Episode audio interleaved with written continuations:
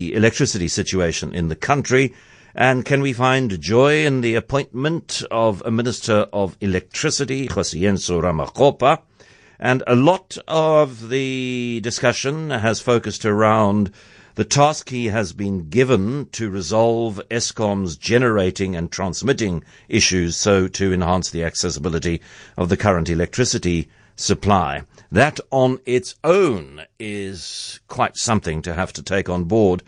But um, I was reminded by something written by our next guest that the Minister of Electricity's mandate goes beyond that. Our next guest is Mialani Mgabela, Chief Economist at Antsiswa Transaction Advisory. Mialani, good afternoon. Good afternoon, and the listeners of uh, Cape Talk. It, um, it's not just the um, the generating plant that the Minister of Electricity has to fix. It's a lot more than that. Yeah, it is more. Uh, it's more than that. Uh, but uh, the priority has to be uh, on maintenance, uh, uh, operations, and maintenance of the current infrastructure, so that we are able to avail an additional energy uh, energy availability, uh, uh, like uh, uh, like availability, like effect. So, like if we are able to uh, to come up with a 65 to 70 percent energy availability factor, which I believe is possible in the next six to 12 months, you're the uh, only, Milan, if I may say, I have spoken to probably 30 people on the radio about this, and you're the only one in that 30 that believes that that EAF can get up to 70% in the next 6 to 12 months. Everybody else says if we get up to 60% in the next 24 months, we'll have done well. Yes, uh, you, you, understand, uh, people have uh, their own uh, uh, analysis like of things uh, but like when we look on the current, uh, uh, like the current challenges, one of the critical challenges that we have is maintenance. So like when we manage to maintain the current power plants, there is a way that we can manage to get around uh, uh, uh, like a 10 to 10 to 15 percent to like to the energy availability factor. And then currently we are sitting at around uh, uh, 45, uh, 45 energy availability factor.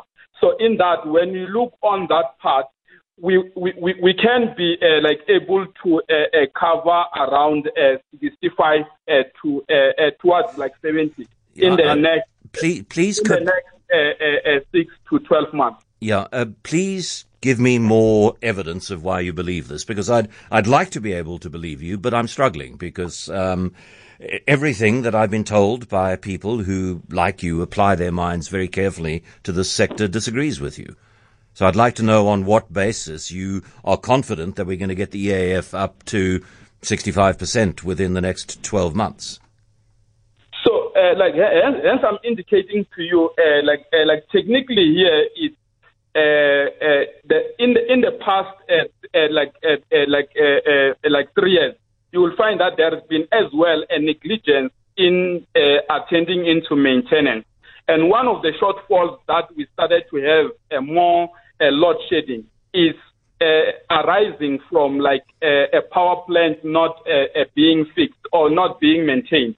And that is the current challenge in the immediate situation. So, like so when we look where, where, where where will the skills come from? Where will the original equipment manufacturing parts come from? Where will the management expertise come from to do something which hasn't been done over the last three years? So, uh, uh, like the uh, like when you look on the people, you are you are looking at the people, you are looking at the minister. So the assessment has to be done first. And when what what I'm relating to it the minister is entitled or is mandated to look on the mandate of uh, fulfilling the energy action plan, which that it is his main uh, focus uh, uh, uh like plan. So when you look at that, we are not gonna be having a lot of ministers not a focus, but it will be one minister that will be focused. And when you look on the current minister appointed, he has been working on the infrastructure uh, uh, preparations or infrastructure uh, project preparations. And when you look at that, the work that he has done in the past four years, it has been excellent. And when you look on the, but he hasn't delivered a single project. There are lots of there are lots of plans for projects coming out of that infrastructure division in the presidency, but not one of them has been completed. Not one of them is anywhere near completion. So I, am I'm, I'm less convinced than you are that no, having Kgosientsho Ramokgopa in the post is going to make an immediate and dramatic difference. Yeah, but he was expected to do project preparation.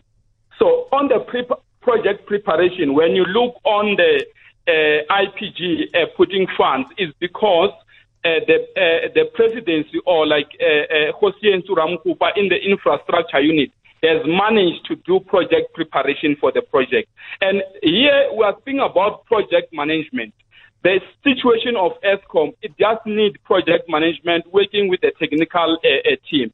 If I can open up uh, to you as well, you'll find that it is like we have about 24, 24,811 gigawatts that is technically lost and I'm speaking about the 2022 financial year.